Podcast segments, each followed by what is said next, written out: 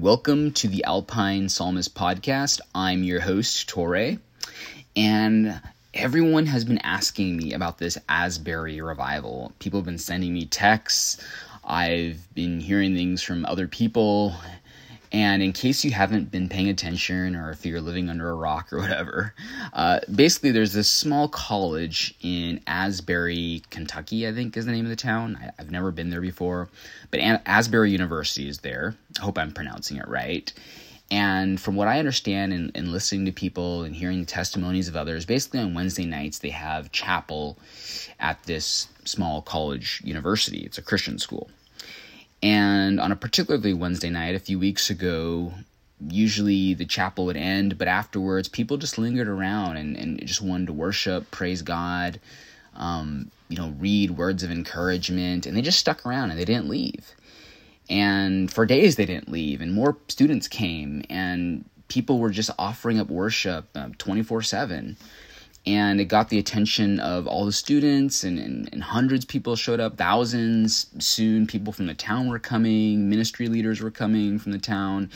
And as we know it's gotten a lot of social media attention. People from all over the world are paying attention. They're saying hey what's going on in, in this you know little college town in kentucky? And that's what they're calling it the asbury revival. And, and in case you don't know the history of, of asbury university there's it's been the site of of numerous revivals in American history, as far back as, from what I understand, 1905 or so in the 1970s. There was some cool stuff that occurred there as well. And and, and as I've been and been been listening about this and hearing about it, I'm seeing a lot of great buzz and great feedback from it. But I've also seen a lot of criticism about it as well, um, from people on social media and, and various different circles, people questioning the authenticity of it and and whether it's authentic revival, whether it's false revival. And you know, I think that I think we should have discernment, of course, but I also think uh, we shouldn't be so cynical that we can't believe and hope that maybe God is stirring something in the hearts of people today who are hungry for him. So I think that we, we got to be careful that we're not overly cynical. And I get it. I understand why so many people are cynical right now. You know, I was looking at a poll recently, and this is just not one poll, there's just been dozens of polls recently that have shown that that Americans, not just Americans, but people in general, are have their lowest trust in institutions in 50 plus 100 years. Like, if you look across the board, people don't trust institutions anymore. They don't trust churches, hospitals, government, um, professions, clergy, whatever it is. There's a huge amount of, of cynicism in our culture, especially after after COVID, right? And and the church itself, within the church, there's a lot of cynicism right now and i think the reason why is because christianity has been rocked by so many scandals in the last 30 40 years. So many pastors have abused their authority. So many institutions have been caught up in financial abuse scandals and and sexual abuse scandals and and manipulation scandals that a lot of people are hurt understandably so but I think one of the bad consequences of all of that is that there's a lot of cynicism in the air. A lot of people question the authenticity of things more, in which we should have discernment. But I think one of the negative outcrops of that is that when we're overly cynical, we really can miss out on something new and fresh that God is doing. And so I think we should approach this with an open mind one of the things that really encourages me about the Asbury University revival, from what I've seen, is that so many, uh, so many reports I've heard and read, and the testimonies of college students that are there.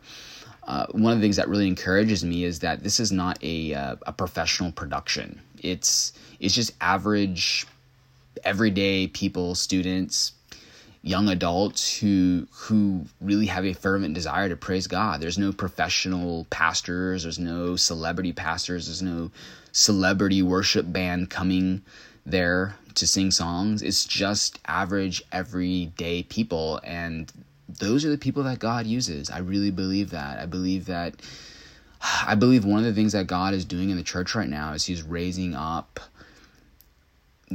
And I should be careful because I don't think there's any ordinary person, but we're all called to the priesthood of believers.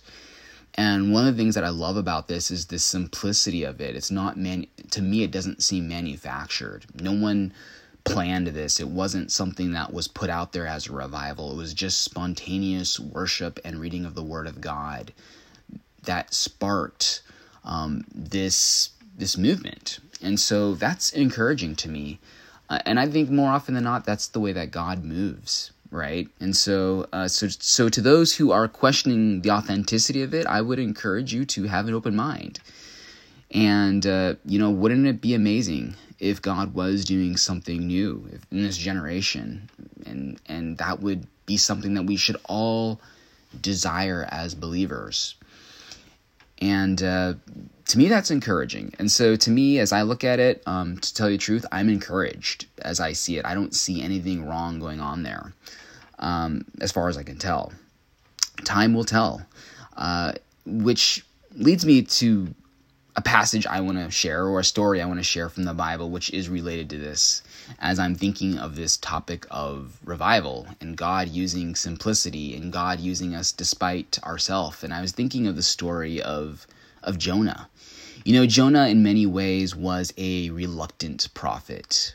He didn't want to go to Nineveh. He hated the people of Nineveh. They hated the Jewish people and the Hebrews as well.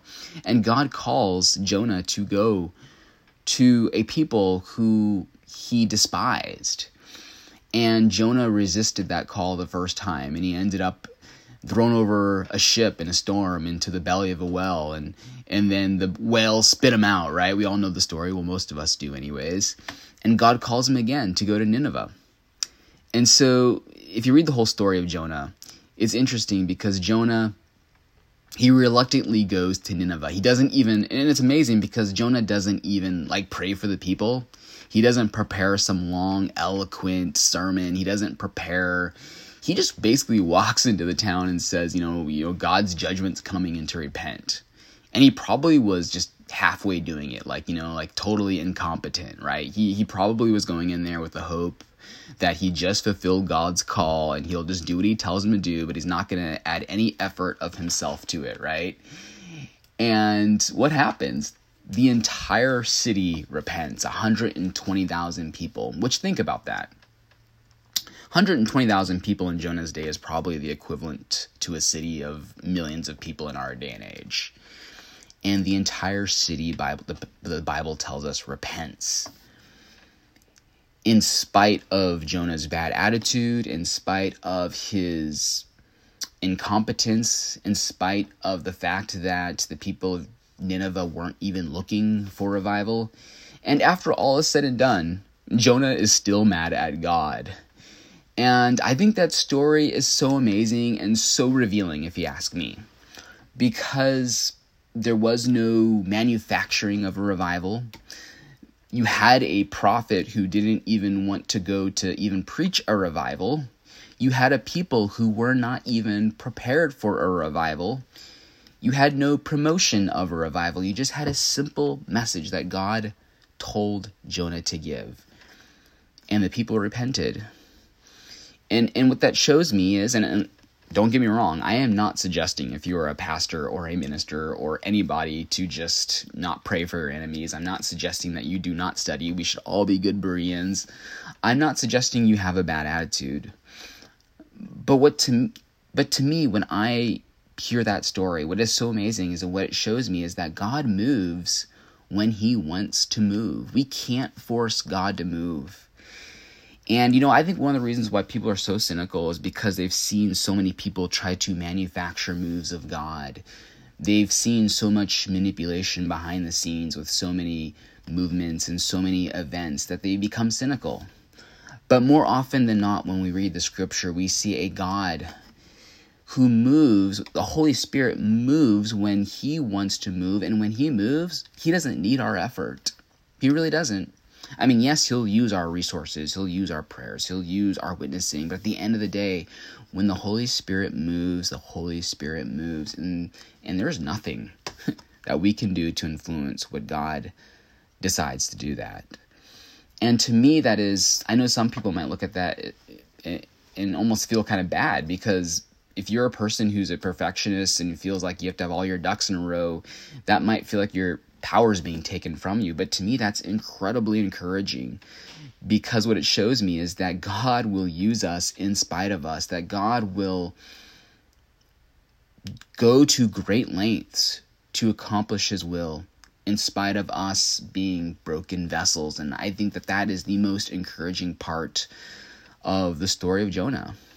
That God's grace is bigger and greater than we could ever imagine. And I love that verse in Ephesians where it says that uh, that, and I don't have the exact you know quotation, but uh, that uh, the gospel is a work of the Holy Spirit, um, in spite of that, so that no man can boast, right? So none of us can boast. It's God's grace. And so none of us can boast in what God is doing in Asbury or wherever he's at. It's all the work of the Holy Spirit. And so think about that that God used the most reluctant prophet who didn't even want to be a preacher, who didn't want to preach to these people.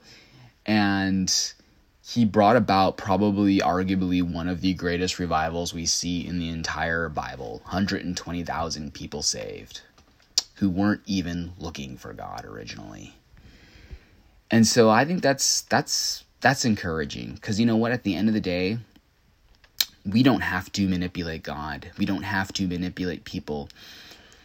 We just got to be true to ourselves. And I believe one of the reasons why we haven't seen more revivals breaking out is because we we try to we try to harness things the way we want them to go so many times and a lot of times we're just in the way of what God wants to do. And I've seen it so many times in ministry.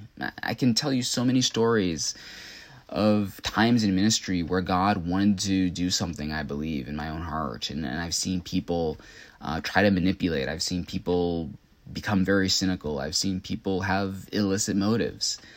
Um, but I think when we remove ourselves from the equation, God can do so much more than we can even imagine. And so I believe that that God can use this event in this little small university in Kentucky to bring revival not just there but everywhere. Revival can happen anywhere. It can happen in your own home. As I was thinking of this whole revival fervor picking up, I was thinking of, uh, and I've been reading articles about uh, Jonathan Edwards. And if you don't know who Jonathan Edwards is, he was a very well known preacher and theologian, um, writer who was really prevalent back in between 1733 and 1735, as I recall, during that time period. And he was involved in the first great American awakening. So look that up, read about it. It's really interesting if you read about the First Awakening. I don't have time to explain everything that happened then, but some people say the First Great Awakening led to a lot of changes in American history and in Western history. But Jonathan Edwards, he said there's really five marks of true revival. He said that Jesus is exalted, the Holy Spirit acts against the influence of Satan's kingdom by preaching sin and repentance. The Bible is exalted and is held in a high regard. The spirit of understanding and truth opposes spirits of falsehood. And finally, love of God and man is promoted. I like that. It's really simple.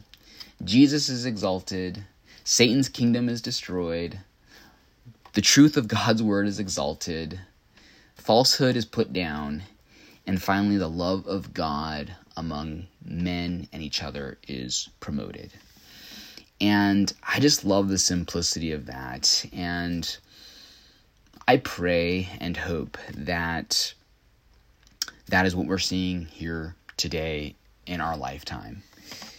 That Jesus is exalted, and most importantly, that the simplicity of the gospel is sufficient. And so you may ask me, do I think that there is revival going on in Asbury? My answer is I hope so. And I hope that I don't ever get to the point in my life where I'm so cynical that I can't see when God is moving in a situation or a circumstance. And I hope that is the same for you. That the flames of revival, a true love for Jesus, a promotion of God's word, a, a true love for people, not just in a structure of a building or a church, but really being a light wherever you go. I hope that that is what you see and what you can be a part of in your everyday life every day. And one of the things that I really love, and just my final thought on this whole thing in Asbury, is the fact that that so many students have been saying that you know God's just simple word is being spoken, and people are just engaging in spontaneous worship, which I'm a huge fan of, and I think that's just so cool. And so wherever you are, you can do that in your home. You can do that in your car. You can do that in your job. You know, you can you can make your life a, a life of worship. And so, uh, you know, let's let go of the the cynicism. Let's uh, have discernment, but let's let's let go of the cynicism and let's just hope that uh, hope and pray that God is doing something new. And you know what? God will uh, do what He wants despite what we do. Because at the end of the day, the Holy Spirit is a better leader than any man or woman could ever be. Hey, this is the Alpine Psalmist. I would love to hear what you think. Keep looking up. Have a great week.